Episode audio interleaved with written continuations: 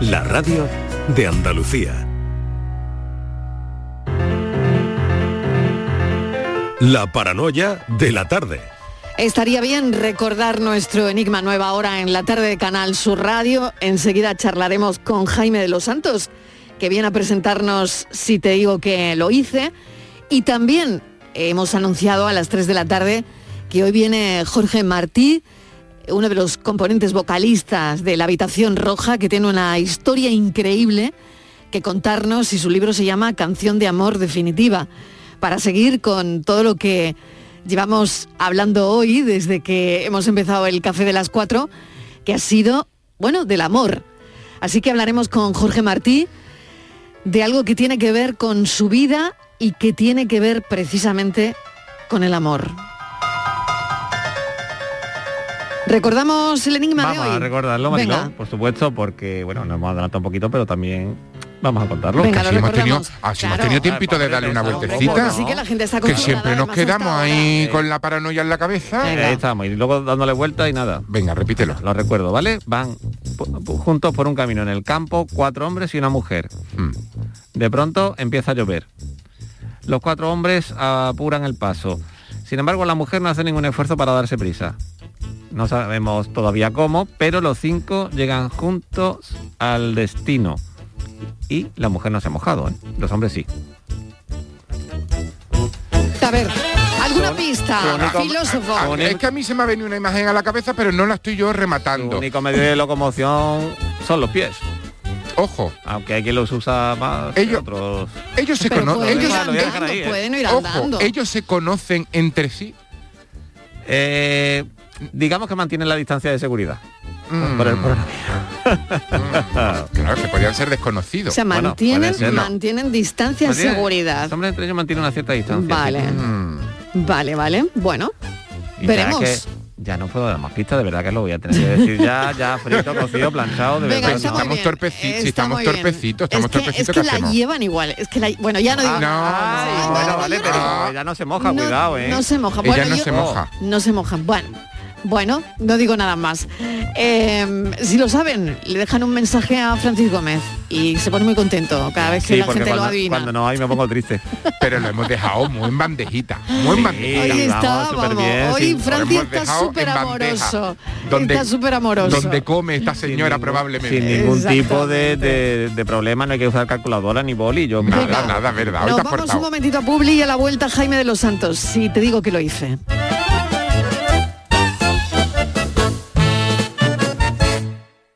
Precisamente acababa de hacer planes de viaje para desconectar cuando llega ese email. Un trabajo inaplazable. ¿Y qué pasó? Nada, cambié mi viaje sin gastos de cancelación. Es confianza incluida. La forma de viajar de viajes el corte inglés con todas las garantías para que tu tranquilidad viaje siempre contigo. Consulta las ventajas y condiciones del programa en viajes el corte inglés. En Canal Sur Radio, por tu salud, responde siempre a tus dudas. Este lunes dedicamos el programa a las alteraciones y enfermedades de los pies. Desde el escafoides de Rafa Nadal hasta las uñas encarnadas repasamos todas tus dudas y preguntas con la colaboración del Colegio de Podología de Andalucía a través de la especialista Silvia San Juan en directo. Envíanos tus consultas desde ya en una nota de voz al 616-135-135. 616-135-135. Por tu salud, de lunes a viernes, desde las 6 de la tarde con Enrique Jesús Moreno. Súmate a Canal Sur Radio, la radio de Andalucía. La tarde de Canal Sur Radio con Mariló Maldonado.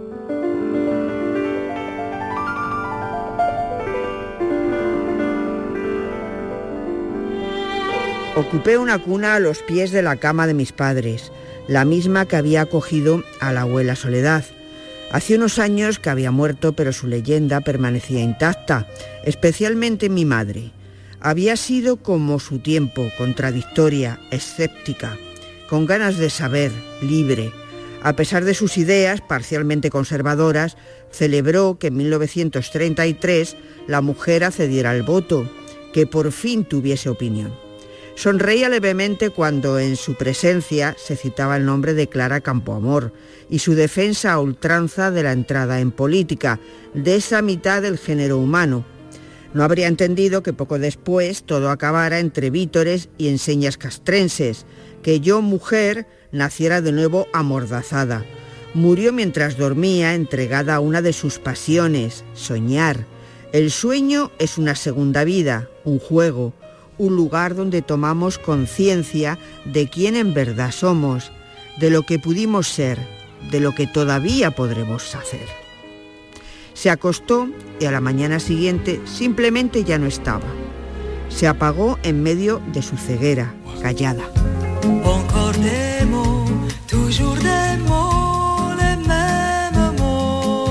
Je ne sais plus comment te dire. Rien que des mots. Cette belle histoire d'amour que je ne cesserai jamais de lire. Des mots faciles, des mots fragiles, c'était trop beau. Tu es d'hier et de demain. Bien trop beau. De toujours. Si te digo que lo hice, Jaime de los Santos. Jaime de los Santos, bienvenido. ¿Qué tal? ¿Cómo estás? Buenas tardes, Mariló. Bueno, gracias por acompañarnos con Jaime. Hoy podríamos hablar de muchísimas cosas, de política, podríamos hablar de literatura, de la presentación de este libro, podemos hablar de mujeres. ¿Qué eliges? Eh, tú, tú mandas, yo estoy aquí a tu disposición eh, para lo que quieras. Yo te dejo elegir. No, dejo no, no, pues entonces un poco de todo, ¿no? Pues venga, vamos a darle a un poco de todo. Jaime de los Santos es senador del PP, ha tenido una trayectoria política muy ligada a la cultura. En el año 2012 fue nombrado consejero técnico del gabinete del presidente Rajoy. En 2017 designado como consejero de Cultura, Turismo y Deportes de la Comunidad de Madrid. Es durante bueno, este tiempo en el cargo cuando comienza también su amistad con Cristina Cifuentes. Y dentro de la esfera política eh, siempre se ha situado dentro de la órbita de las mujeres, ¿no? Porque Siempre. también muy amigo de Elvira Fernández, esposa de Mariano Rajoy, ¿no? En el, en el plano político y en el plano personal siempre recuerdo que tengo cuatro hermanas, una madre poderosa, muchas es. amigas y, y- y efectivamente siempre he vivido rodeado de muchas mujeres que en parte me han ayudado. Sin dejar atrás a Díaz Ayuso. Eh, completamente mi actual mi actual jefa, otra, otra mujer eh, poderosa y poderosa me refiero a en cuanto que es una mujer fuerte con, con las ideas claras y con muchas ganas de cambiarlo todo. Te pregunto rápido por las elecciones de Castilla y León, a ver qué, no sé, qué, qué- qué- qué sensación tienes, qué, feeling te da. a Bueno, ver. pues en principio el Partido Popular ha vuelto a recuperar la primera posición en eh, estas elecciones. El Partido Socialista baja ocho escaños, Ciudadanos prácticamente desaparece, pero esto es lo que todos habremos visto en las portadas de los periódicos de hoy. Yo creo que al Partido Popular le corresponde hacer gala de su centrismo para intentar llegar a acuerdos con, con todos, para poder seguir gobernando en Castilla-León. Y Mañoco tiene por delante primero un pacto que no será fácil porque los pactos siempre requieren de generosidad por todas las partes. Y después eh, cuatro años más eh, de gobierno en una región que además es importante y en la que, por cierto, se ha visto, por un lado, la desazón de algunos ciudadanos y también el eh, alzamiento de esto que llaman los partidos que representan a la España vaciada. Bueno, como poco los que nos consideramos partidos tradicionales tenemos que tomar nota de esta realidad, de cómo, por ejemplo, en Soria, el partido que más votos ha sacado, que es un partido absolutamente regionalista, bueno, que representa a los sorianos, con sus votos eh, tiene más escaños que PP y PSOE juntos. De esto yo creo que hay que, hay que seguir reflexionando.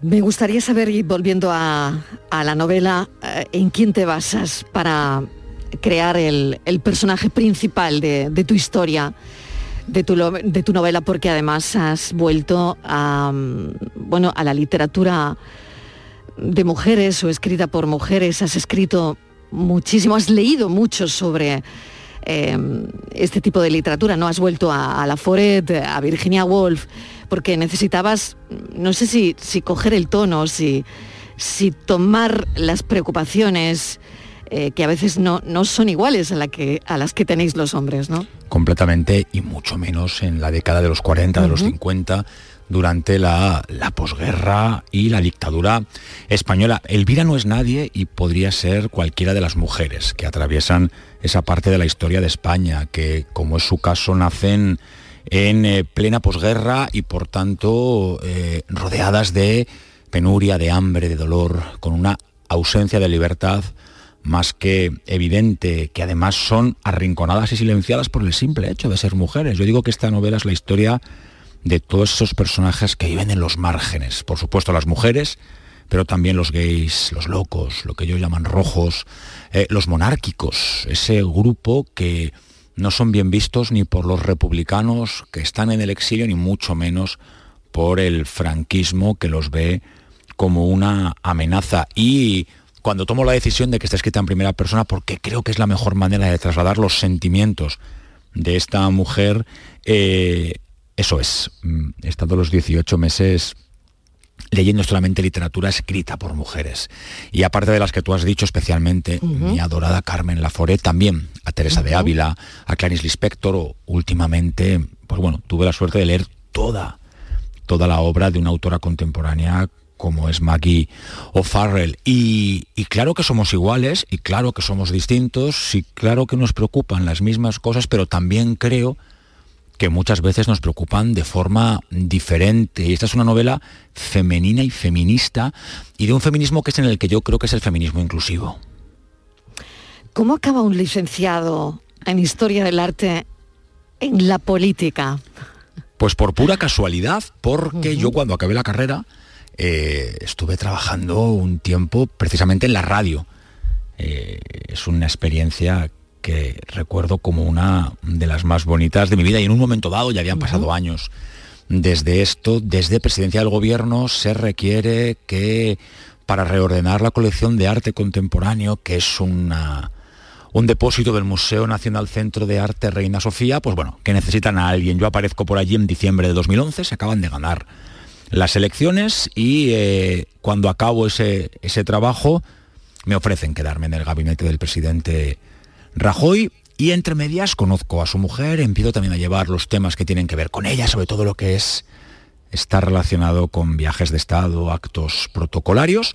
Y entre medias conozco a, Cristina Cifuentes y cuando ella gana las elecciones en 2015, primero me nombra director general de cultura, luego consejero, y todo esto lo he hecho siempre como, bueno, como una persona independiente, sin afiliar y, cuando la legislatura acaba, Isabel Díaz Ayuso me pide que continúe con ella en sus listas, tanto en las que se hacen en 2019 como las que le llevan a la victoria de 2021. Y bueno, yo creo que la política es un arte maravilloso que tiene en común con la literatura, que al menos debería cambiar las cosas.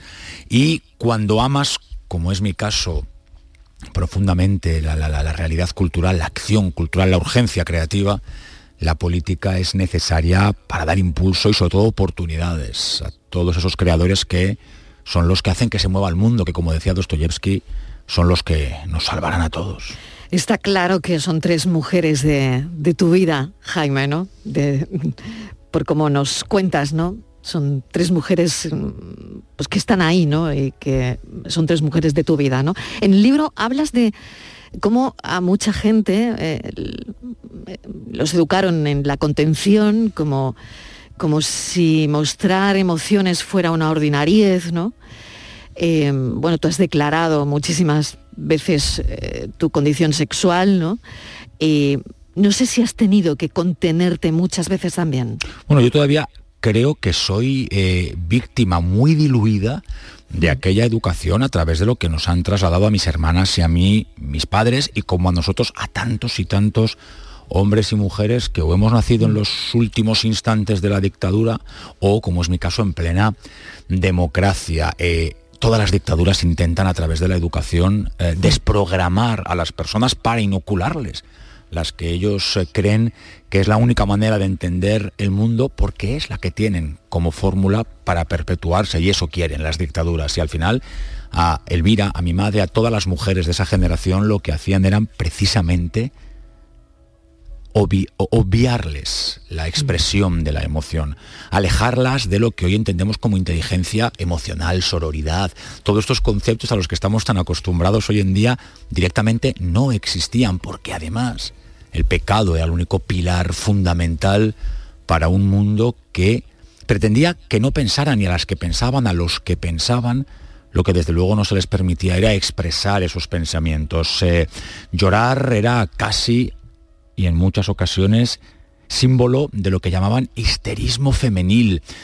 ¡Wow! Eh, eh, había hasta una manera de a las mujeres juzgarlas por sus emociones y a los hombres, que te voy a contar, directamente se les tenía vetado el simple hecho de vibrar. Y luego está la realidad de las personas que se sentían atraídas, que amaban, que querían a los que eran iguales, a los de su mismo sexo. Por supuesto, y eso desgraciadamente sigue ocurriendo en 2022 para algunos obispos de algunas provincias, era pecado mortal. Yo siempre digo que es mucho más pecaminoso, porque falta a la piedad quienes piensan así, pero también es verdad que como Dios está por encima de esas cosas, perdonará a los que ah, ofrecen esos titulares.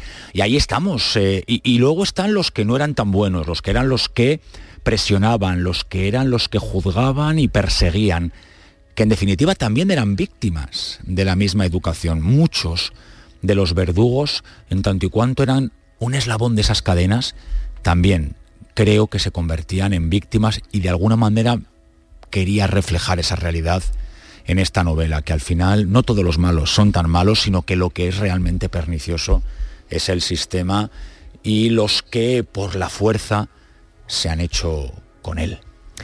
Pues aquí queda reflejado, si te digo que, lo hice, ¿no? Ah, quiero hablar también, eh, no nos queda mucho tiempo porque sé que tienes un día, bueno, repleto de entrevistas y sé que ya tenías que, que haberte ido. Pero, estoy feliz contigo, María. Me alegro. Pero hay otra persona que marca también tu vida, es tu sobrino, es Alejandro. Eh, bueno, lo que le pasa a Alejandro es un diagnóstico de un proceso oncológico que desemboca, bueno, pues eso, en una leucemia, ¿no? A finales de octubre del año 20 y esto, de los, del 2020, y esto te marca mucho también. Muchísimo. Eh. Bueno, de alguna manera, eh, como tantos otros, eh, yo he nacido en la absoluta felicidad, en una familia de clase media correcta en un país democrático, libre, con todo a nuestro alcance, o al menos casi todo, y no eres consciente de que lo puedes pasar mal hasta que realmente ocurre algo así. Y hay cosas que realmente son sobrevenidas y esto ocurre una tarde y de no pasar nada, ocurre que además en plena pandemia, pues a tu sobrino mayor le tienen que ingresar solito a generarse, bueno, a, toda una todo un tratamiento para sacarle de una enfermedad que es muy dura, de la que se sale y que además, eh, dentro de que es triste, si se puede decir que tiene algo bueno, es que genera mucho amor. Todo ese amor que le falta a la protagonista de ese te digo que lo hice, aparece como consecuencia inmediata a estos procesos eh, de enfermedad, porque es tal el aluvión de cariño, de, energía positiva, de, esperanza, de ayuda que, es impresionante, pero por el camino sí que es cierto que yo sería incluso capaz de detectar en la escritura, en la novela, en diferentes pasajes, mm. momentos tristes por los que yo estaba atravesando y que sin darme cuenta, o al contrario, aprovechándome de ello, quedan, quedan grabados en la historia de esta mujer, de esta Elvira, que desde otro punto de vista también está atravesada por, eh, por la pena. Eh, por suerte Alejandro está estupendo. Tenemos la suerte de vivir en un país con una sanidad extraordinaria que nos ofrece también oportunidades. Pero sí que es cierto que desde entonces, eh, y quizá además por las responsabilidades que tengo, el tema de la salud mental tan de moda últimamente y por suerte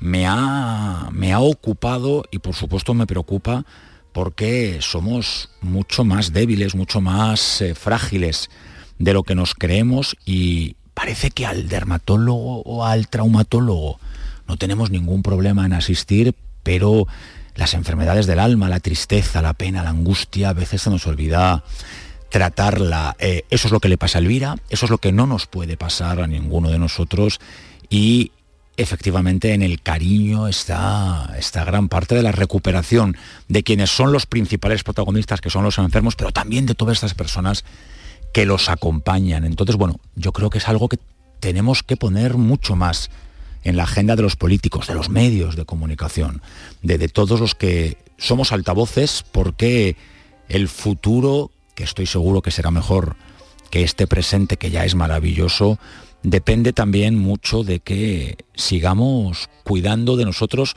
por dentro y no solamente en lo tangible, en lo que es más físico, sino en eso que, que es espiritual y que no podemos olvidar. Jaime de los Santos, deseo mucha suerte. Gracias por haber compartido con nosotros Gracias este. Sí te digo que lo hice. Una novela escrita en primera persona. Narras la necesidad de casi todo de una niña, Elvira, que se hace adulta con el peso de una educación castrante y de una sociedad apagada. Es muy interesante, así que hoy lo recomendamos. Recomendamos el libro de Jaime de los Santos desde la tarde de Canal Sur Radio. Gracias Jaime, un beso, cuídate mucho. Muchísimas gracias, Mariló, y espero como poco escucharte pronto. Un beso, adiós. La tarde de Canal Sur Radio con Mariló Maldonado. También en nuestra app y en canalsur.es. Sevilla. Canal Sur Radio. Estrés, reuniones, planificaciones. Respira. Si eres autónomo, en Caja Rural del Sur te ofrecemos la tranquilidad que necesitas. Cuéntanos tu caso y nos encargaremos de todo. Te esperamos en nuestras oficinas. Caja Rural del Sur. Formamos parte de ti. Andalucía se siente, se vive y se disfruta de una manera especial. Es lo que nos une, lo que nos hace diferentes. En Gas Díaz Cadenas celebramos contigo el mes de Andalucía, regalando 100 carros de productos 100% andaluces y donando otros 20 para familias necesitadas. Sabores de Andalucía en Gas Díaz Cadenas hasta el 26 de febrero. Somos andaluces de alma y corazón.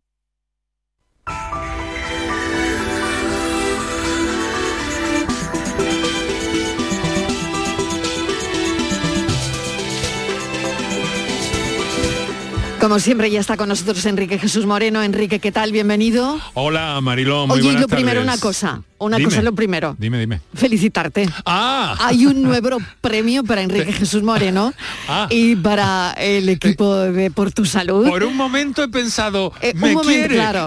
No, no, no, no, no. Hoy, hoy empiezo yo, hoy empiezo yo. Oye, enhorabuena, háblame de este premio porque qué bien, oye, qué bien está Bueno, pues que se reconozca la labor que está haciendo este programa. Servicio público, como lo hemos dicho un montón de veces aquí, servicio público puro y duro. Mm.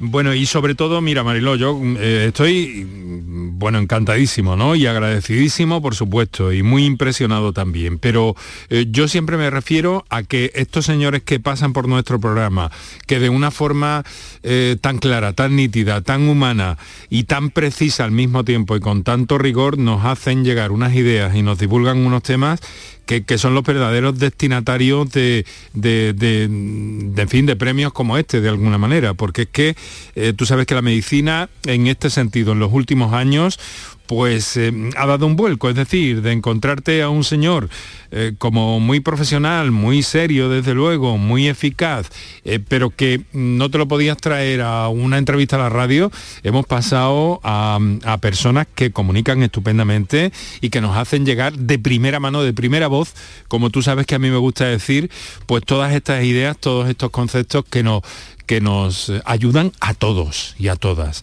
Eso es lo que tengo clarísimo y eso es lo que quiero agradecer, que son ellos y ellas, por supuesto, eh, los que cada tarde, de una manera u otra, en el ámbito muy amplio de la salud, nos hacen llegar buenas cosas, buenas ideas. Pues Así que ahí nada, queda. Andalucía distingue a aquellos profesionales que han contribuido al desarrollo y mejora de la atención primaria. Eh, así que este año ha otorgado el premio a Enrique Jesús Moreno del programa Por tu Salud, por la alta calidad y eh, pertenencia de sus contenidos.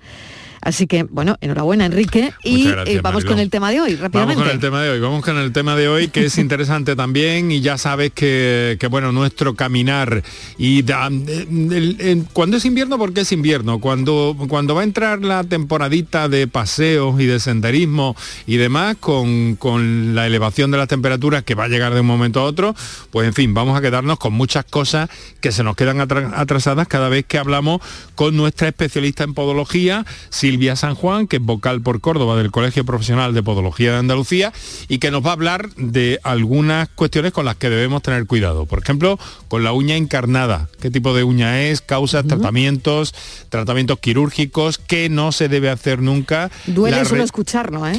eh, bueno, ahí hay, que, ahí hay que ser muy precavido y muy eficaz para darse cuenta de que algo pasa y sobre todo eso que nos dice ella, que no se debe hacer, que es la retroniquia, eh, qué, qué es la psoriasis ungueal y qué es o qué le pasa, mejor dicho, al escafoides de Rafa Nadal, que va a ser unas cosas que, que Silvia Muy nos ha dicho, me gustaría explicarte esto, esto tarde en el programa. Y le he dicho, por, pues adelante, que es la enfermedad de Miller-Base. Pues venga, vamos con todo eso a las seis en punto de la Muy tarde. bien. Gracias y Enrique y, todas las enhorabuena de dudas nuevo. y consultas de nuestros oyentes, que es lo importante aquí. Muchas gracias, Marilón. Un fuerte un beso, un beso, un beso, un beso. Adiós, 5 y 31 minutos. La gente que más madruga y que está viajando, estudiando y trabajando está con Charo Padilla. En la mañana de Andalucía, el Club de los Primeros, como siempre, desde las 5 de la mañana. La mañana de Andalucía, el club de los primeros de Canal Sur Radio con Charo Padilla. De lunes a viernes,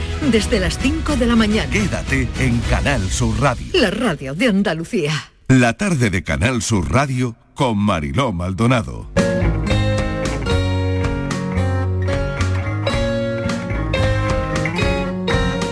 ¿Ser honesto es engañarse a uno mismo? ¿Hasta qué punto uno puede contar la verdad y nada más que la verdad? ¿Se puede decir hasta la última palabra y llegar hasta las últimas consecuencias cuando lo que vas a contar puede implicar a terceras personas? Todas estas dudas me asaltan cuando decido adentrarme en asuntos que me producen una gran aflicción. No quiero dar protagonismo a quienes me la provocan. No quiero ajustar cuentas ni convertir este libro en una retaíla de reproches y quejas. Cuando leí la autobiografía de Morrissey, sentí cierta lástima de que su rencor respecto a algunos episodios de su carrera empañara una historia única y excepcional. Sí, todos hemos tenido nuestros más y nuestros menos, y acertadamente o no, hemos intentado que nuestra razón y nuestras convicciones prevalecieran por encima de la de los demás. Pero uno se pregunta a veces si el mal y la mala intención anidan innatas en el corazón de algunos sujetos. Una cosa es hacer daño sin querer y otra es hacerlo intencionadamente. No puedo pasar de puntillas por episodios que no dejan de sangrar. Hablo con Joel López y me dice que lo deje estar. Me gusta lo que casi me susurra con su cariñoso acento gallego. Sus dulces palabras sanadoras las interpreto a mi manera, como si un niño negara la existencia de los fantasmas que le acechan en la noche y los ahuyentara espetándoles a la cara, desapareced, marchaos de aquí, no creo en vosotros. Es una posibilidad. Tal vez así se esfumen. No en vano viven en nosotros. Que la vida te dé todo lo que merezcas. Que recojas un día lo que sembraste ayer.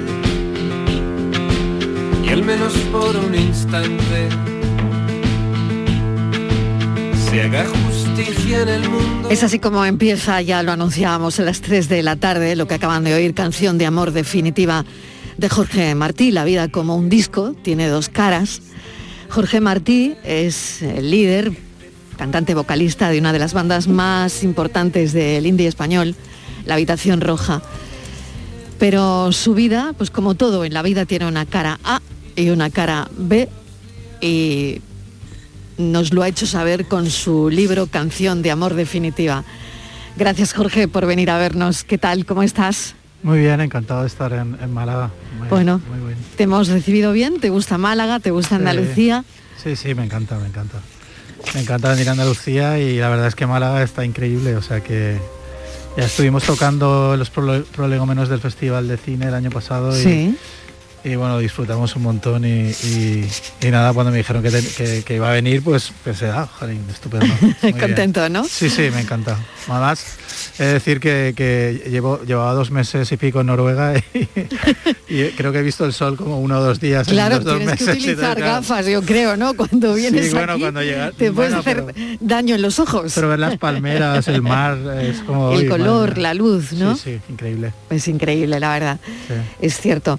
Bueno, háblanos de, háblanos de tu vida, de esa cara A y esa cara B que tiene la vida, porque bueno, lo contábamos, ¿no? Contábamos al principio, pues que la mitad del año estás subido a un escenario, o bueno, cuando no estás, estás en molde, Sí.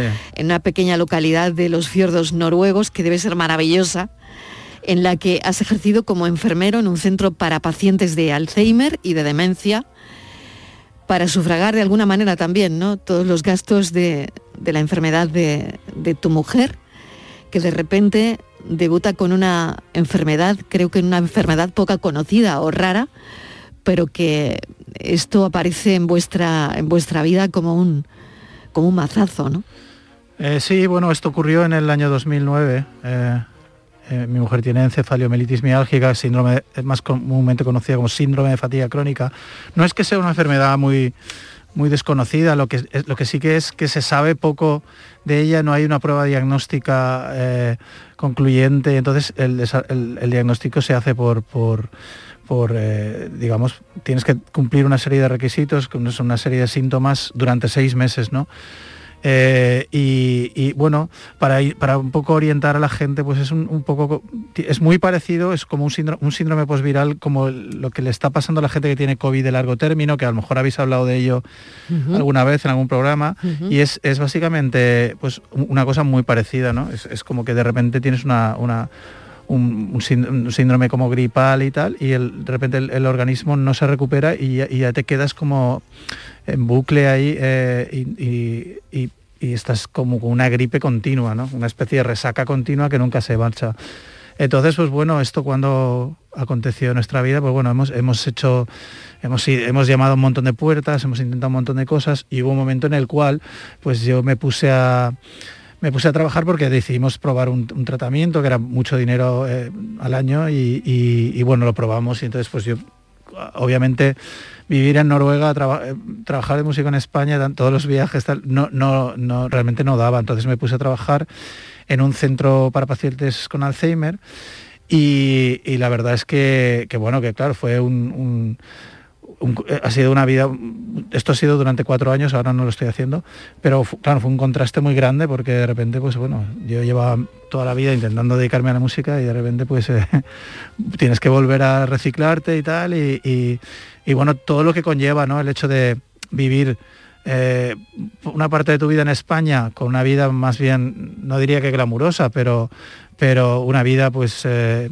hedonista, digamos, y luego allí pues una vida, pues un perfil mucho más bajo y, y un poco rodeado pues eso de enfermedad y, diría que, que aunque es un sitio muy bonito, es un sitio pues bastante hostil cuando pues llega el invierno, ¿no? Y, nada, entonces pues todos estos contrastes creo que vienen, vienen bien explicados en el libro, ¿no?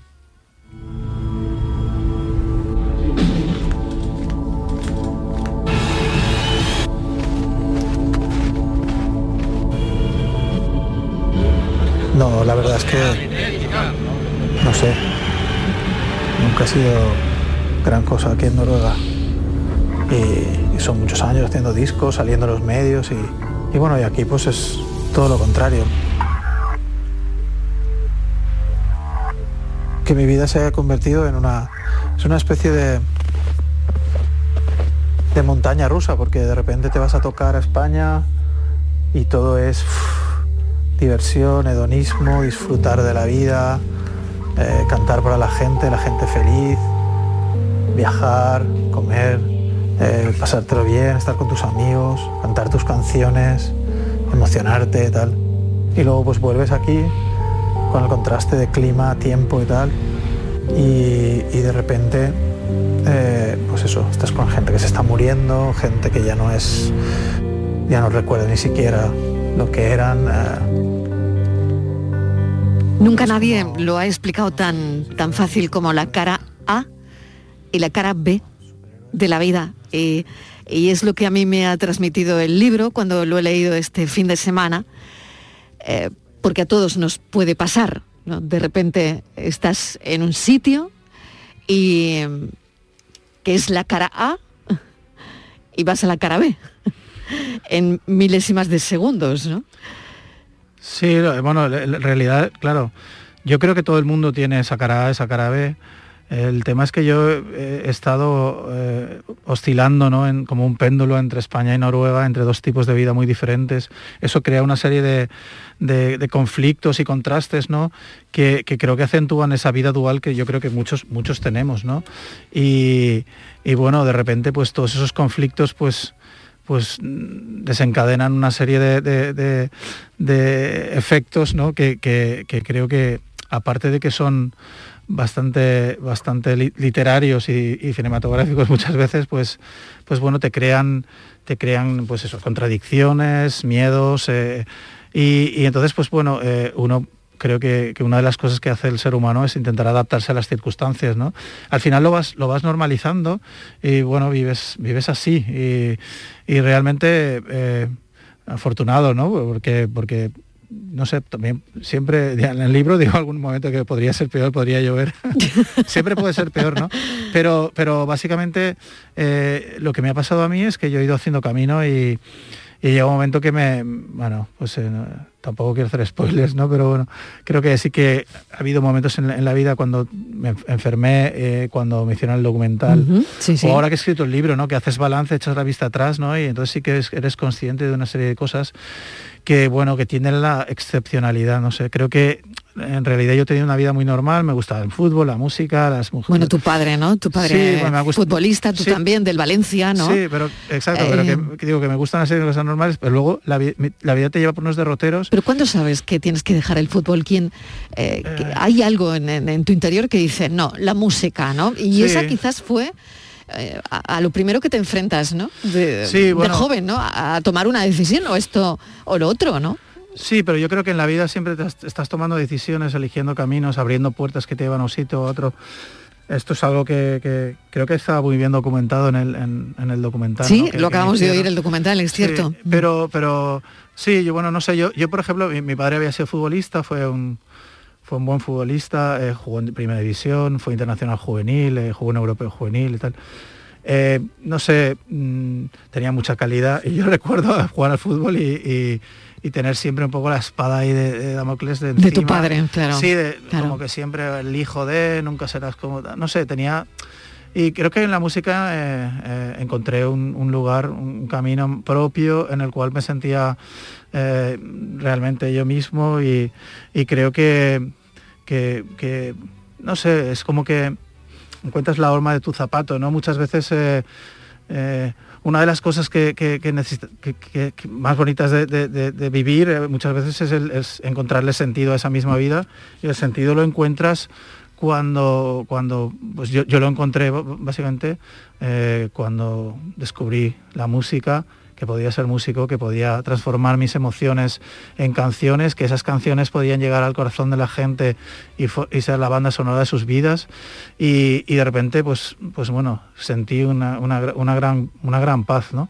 Pero bueno, la vida como va dando muchas vueltas, creo que, ser músico también es una, o, escritor, o contar tus movidas, al final... Eh, eh, pues tienes una gran exposición, ¿no? Y, al final, pues eh, eh, no sé de dónde viene esa habilidad, pero, pero creo que, la capacidad de observar el mundo, lo que te rodea y, luego sacar eso a la luz en tus canciones, pues eh, también te hace un poco a, veces eh, blanco ¿no? de, tristezas y, y penas. ¿no?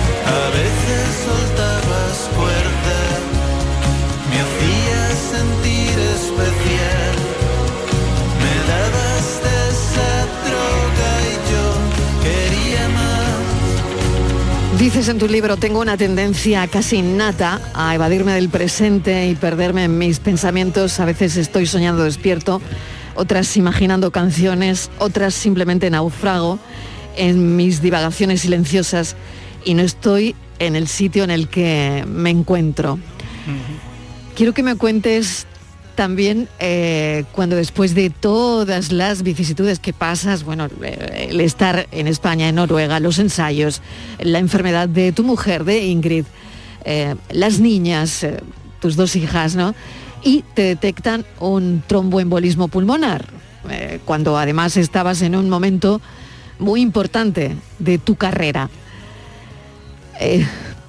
¿Cómo se asume todo eso? Es decir, ¿cómo, ¿Cómo, lo tomas? ¿Cómo, ¿cómo lo asumes? ¿Cómo lo asumes? Fue un shock. Yo creo que, el libro además es un, increciendo continuo, ¿no? Hasta que llega ese momento. Exacto. Creo que transmite esa, esa, esa eh, desasosiego ¿no? Del ir, de las idas y las venidas. ¿no? De hecho, era una cosa que cuando hablaba con mi editora, ¿no? no estoy hablando demasiado de ir arriba, abajo, arriba, abajo, y me decía, no, pero es que es, que es lo que es tu vida, ¿no? Y al final transmites al lector, ¿no? Esa, esa, esa intranquilidad, ¿no? Y, ese trajín, ¿no? Y, bueno, realmente fue una especie de, golpe de realidad. Yo, yo, yo pensaba que podría, podía con todo, ¿no? Siempre he tenido, a pesar de tender a la melancolía y tal, siempre, siempre ha habido algo en mi fuero interno que me ha hecho pensar que, que iba a caer de pie eh, en, todas mis aventuras, ¿no? Y de repente, pues bueno, no, caes de pie y, fue, fue una cosa que bastante no sé, una catarsis, vaya. Eh, la verdad es que llevaba mucho tiempo sintiéndome mal y nadie, no, me lo, no me encontraban lo que me pasaba, ¿no? Y claro, de repente pensé, bueno, me hice una gira por México con 14, 15 conciertos, vuelos, tras, vuelos eh, intercontinentales, con lo que eso significa para una embolia pulmonar. Bueno, un montón de cosas, subir una montaña, no sé qué, bueno, ahogándome pensando que, uy, esto, qué, qué poco, no estoy en forma, claro. Y, el médico me dijo, bueno, es que te has jugado la vida, ¿sabes? O sea, te estaba pasando esto y tú has seguido estirando ahí de, la, cuerda, al final se ha roto, ¿no? Y, y bueno, me quedé bastante, recuerdo esos días en el hospital ingresado, ¿no?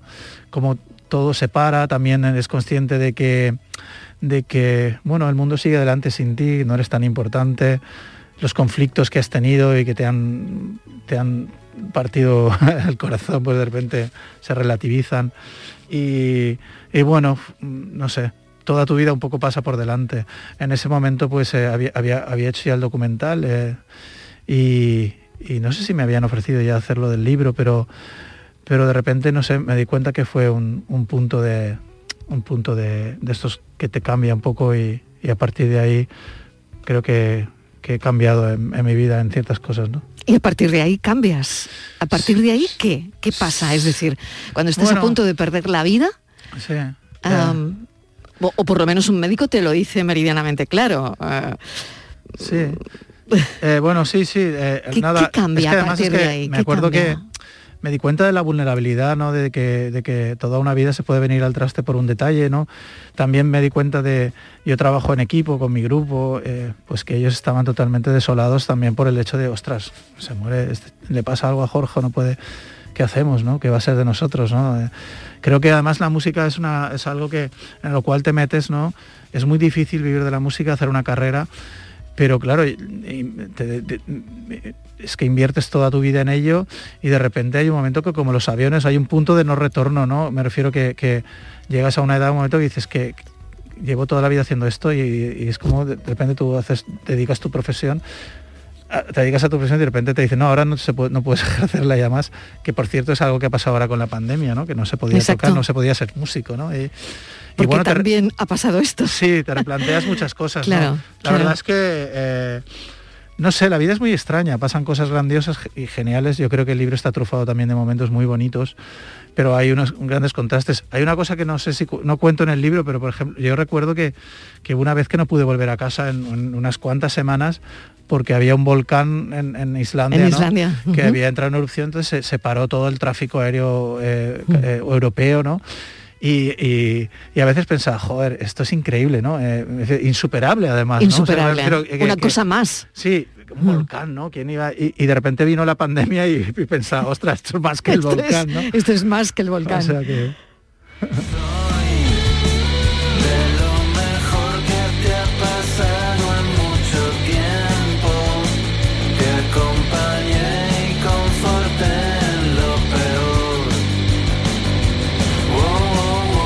Aquí tenemos una tertulia millennial. Jorge, te voy a presentar a la gente que viene. Aurora Macías, ¿qué tal Aurora? Hola Aurora. Tenemos también a Miguel Ángel Sastre, lo intento con Miguel Ángel. Hola, Miguel Hola, ¿qué tal? Buenas tardes. Hola, bienvenido. Javier Soto, que también debe estar por ahí. Javier, ¿qué tal? Muy buenas, Hola, Javier.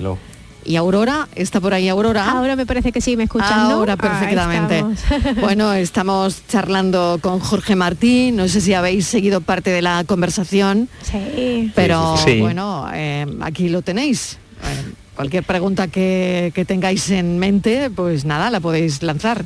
Es inimaginable, ¿no? Lo que hay detrás de una vida. La, la cara no, no te la esperas en la cara, ¿no? O sea, la parte invisible parece que. Yo que te quería preguntar, Jorge, eh, porque va, conforme vas contando y conforme vas hablando, cada vez parece que te ocurre algo más y algo más y algo más. Y parece que todo se va sumando. Yo hace nada, hace un par de días, escuchaba a Nati Peluso diciendo que ella se había comprometido consigo misma a intentar no llevar piloto automático porque hay momentos en los que descubre que, que- que ha estado en ese rol y, y que no ha aprovechado bien sus decisiones. Con todas las cosas que te han pasado, eh, ¿cuánto porcentaje crees que ha habido de piloto automático y cuánto porcentaje crees que, que de verdad has, has pilotado en la situación y has decidido, no? Eh, bueno, no sé si habéis visto una película que os voy a recomendar, que es Los amantes del Círculo Polar de Julio Sí, Méndez. Mm. eh, que la tenéis que ver, que habla un poco de las casualidades de la vida y cómo las Mm. cómo, cómo, eh, cómo la- en la vida eh, hay ciertos momentos pues que te llevan irremediablemente hacia, hacia conocer a las personas más importantes de tu vida o hacia los, los peores mom- momentos, ¿no? Eh, quiero decir que en ese sentido yo creo que no somos, no controlamos totalmente nuestras vidas. Eso dota a, estas de, que haya un, efecto ahí sorpresa siempre eh, y, lo haga más emocionante, pero a la vez, pues claro, también entra el vértigo, el miedo, ¿no? De, saber que no, no- puedes controlarlo todo. Y en este sentido, no sé, a mí hay gente que a veces me dice, joder, menuda vida, todo lo que has hecho, tal. Y, y realmente yo lo único que he hecho que no le es, es- es vivir, no sé. eh, creo que, que todas las que no vidas es poco en tu caso, ¿eh? Sí, pero me refiero que todas las vidas son, son un poco azarosas también si, las, si te paras a pensar. Obviamente, hago una reflexión en el libro ¿no? en, la, en la- en la que, en la que digo que no me gusta volar eh, y tengo que coger siempre aviones, no sé, y, y que me- a veces dese- desearía estar en casa con mi mando de la televisión y una cerveza y no tener que ir a ningún sitio, pero sin embargo, pues la vida te lleva a moverte y a hacer cosas y, y cuando te- hay movimiento, haces cosas, pues eso provoca cambios en el mundo, ¿no? Es como esta teoría de la mariposa, una Mm, mariposa aletea sí, en una parte sí, del mundo y en el otro se, desa- se- se des- desarrolla pues, un, un- un- un maremoto, ¿no? Pues, pues bueno, esto es un poco así. Miguel Ángel, no sé si tienes alguna pregunta tú para Jorge. Sí, a mí me, me gustaría preguntarle a Jorge, que él ha estado hablando de un poco su vida en España, su vida en Noruega, y me gustaría preguntarle si el lugar en el que vives influye de alguna manera en esa cara o en esa cara B de la vida. Es decir, si te potencia más que tengas tu cara y lo bueno de la vida más desarrollado, o por el contrario, el estar en un sitio en el que no estás a gusto, pues te potencia mucho más esa cara B. Sí. Bueno, yo no es que no esté a gusto en Noruega, pero sí que es cierto que es un sitio, pues, el hecho de que mi mujer pues tenga una enfermedad que la hace pues estar más bien recluida en casa, que no, que no tiene una vida social, pues, pues prácticamente, pues, o la que tiene es muy escasa, pues hace, hace que, claro, que se exacerbe mucho ¿no? Eh, pues el sentimiento de melancolía al cual yo tiendo ya de por sí en, mi personalidad. Y claro, imagínate si ahora has estado dos meses y pico, has visto el sol un par de veces, no para de nevar, eh, no ves a mucha gente, vives en un sitio bastante aislado, pequeño. El invierno prácticamente son seis meses, no sé. Entonces, pues, pues obviamente eso me ha desarrollado pues esa, eh, esa melancolía en la que yo pues ya, ya llevo un poco innata la mochila, pues ha hecho que, que sí, bueno, me ha influido mucho, claro, me ha influido en la música, me ha influido en las canciones que escribo, escribe sobre sobre el entorno que te rodea, etcétera, ¿no? Luego también soy una persona muy vitalista, por el contrario, y, y por, por ejemplo, no sé, eh, ahora llevo, llevo cuatro o cinco días en España, ha, est- ha estado haciendo buen tiempo, he estado viendo amigos, eh, no sé, he hecho cosas pues como ver el otro día los Goya con unos amigos, ¿no?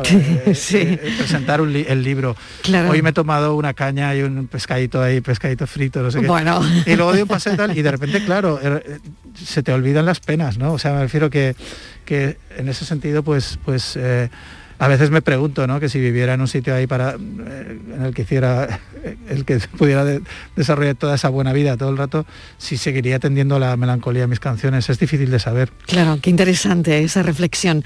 Javier, ¿qué se te ocurre? A ver.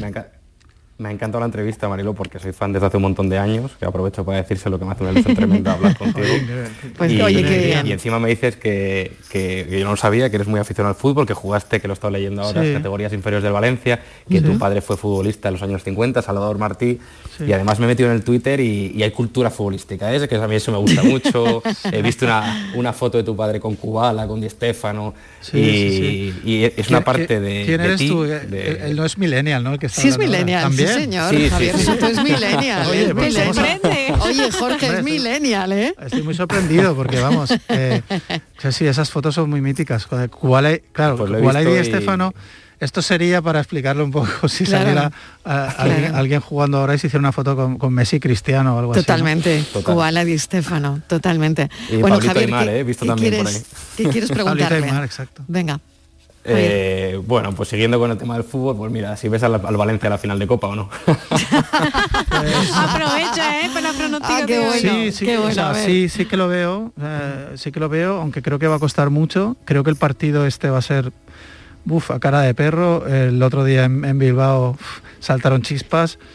Hay mucha tensión, se está caldeando el ambiente mucho. No sé lo que, Sí. no sé lo que va a pasar. Yo creo que va a ser, va a ser un 50-50 ahí y va a ser complicado. Y, y no sé, creo que el que pase o no sé, va a- el que no pase va a odiar al, al- al otro por una temporada larga. Creo que eso se va a quedar ahí enquistado, desgraciadamente. Oye, tenemos aquí, me quedo sin tiempo porque el programa acaba a las seis, si no yo estaría pues como que una hora más casi con vosotros, ¿no? Con, me parece una combinación perfecta Jorge Martí y los millennials, ¿no?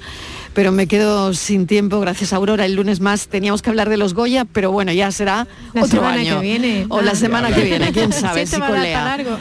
Miguel Ángel Sastre, mil gracias, Javier Soto, gracias. Gracias a Oye, vosotros. y, Gracias. y teníamos un enigma por ahí un pendiente, lo ¿no? vamos a resolver al vuelo casi. ¿no? Jorge, ¿tú eres bueno en enigmas o...? No lo sé, no lo sé. pues No diría a tanto. ver. Venga, a ver, vamos, vamos a ponerlo en pie. Bueno, a pues ver, ¿qué recuerdo, decía ¿vale? el enigma? Venga. Van por el campo cuatro hombres y una mujer. Hace por buen el tiempo y van por el campo, no llueve, ¿eh? Pero empieza a llover. Ah, Los cuatro hombres aprietan el paso. llueve, es verdad. Y eh, la, la mujer, sin embargo, no hace ningún esfuerzo por darse prisa. Pero al final llegan juntos al a su destino. La mujer no se ha mojado, pero los otros cuatro, los cuatro hombres sí. ¿Cómo ha podido ser, teniendo en cuenta que solo podían desplazarse con sus propios pies? Yo, no Oye, sé. pues lo- los oyentes han afinado, ¿eh? ¿Sí? Muchísimo. Han afinado, pues venga, a ver. Muchísimo. Vamos. Hola, buenas tardes, cafelito y besos. Soy Curra de Jerez. Este Hola, Curra. mensaje va especialmente para Francis Gómez. Eh, yo creo que es que son cuatro personas que cargan con un paladín en donde va la mujer. ¿eh? Como por ejemplo, es que creo que es un paladín, no estoy segura de que sea el nombre, pero es una, recuerdo una imagen de la película de Cleopatra y Marco Antonio, Marco. que quiero recordar que eran eso, dos hombres delante, dos hombres detrás, con cuatro pelos la- cuatro palos en paralela y encima pues un- como una casetita de terciopelo o algo así, que era con un techito Un y allí dentro iba Cleopatra. Palanquín con litera. ¿Vale? Un besote. Bueno, entonces. Pues creo que, no sé cómo se llama, creo que es una parrilla, ¿no? Y los de adelante llegarán antes que los de atrás. Bueno, ¿no? pero llega más o menos a la vez, sí. Eh, bueno, no es una parrilla porque no la estamos haciendo la parrilla, pero en efecto, como ha dicho Curra perfectamente, Marco Antonio y Cleopatra, va Cleopatra dentro de lo que es la litera o palanquín que se la llamaba también y va con sus porteadores que la llevan, por eso no- ella no se moja. Muy bien, pues ese era el resultado del enigma. Aunque hay oyentes que deberían conocer este acertijo con la otra versión, pero yo lo he modificado, cuidado que a veces Sí, lo hago, ¿eh? Exacto, cuidado con eso. Francis Gómez, mil gracias. Gracias. Y Jorge Martín, mil gracias por habernos acompañado esta tarde. Espero que Gracias. sigas disfrutando de Málaga, de Andalucía. seguro. Y, y no, no- no sé qué decirte, la verdad. Eh, has estado tomando notas. ¿Qué apuntas? No, no. Me tienes a- intrigada. No, apunto. eh, ¿Qué eh, cosas a, ve- a veces me disperso y has visto, hablo mucho y me disperso, que, que eso también lo cuento en el libro. Y de repente pues he- he hablado, he, pu- he apuntado aquí trabajo de campo, conflicto, contrastes, vida dual, control, las malas decisiones. Las malas decisiones que a veces nos llevan a, a sitios también inesperados y al comienzo de, de- de nuevas aventuras, ¿no? Está claro. Sí. Está claro. Mil, mil gracias por habernos acompañado. Un beso, Jorge, cuídate mucho. Vale, gracias. Adiós. Igualmente, Un beso a Ingrid. Gracias.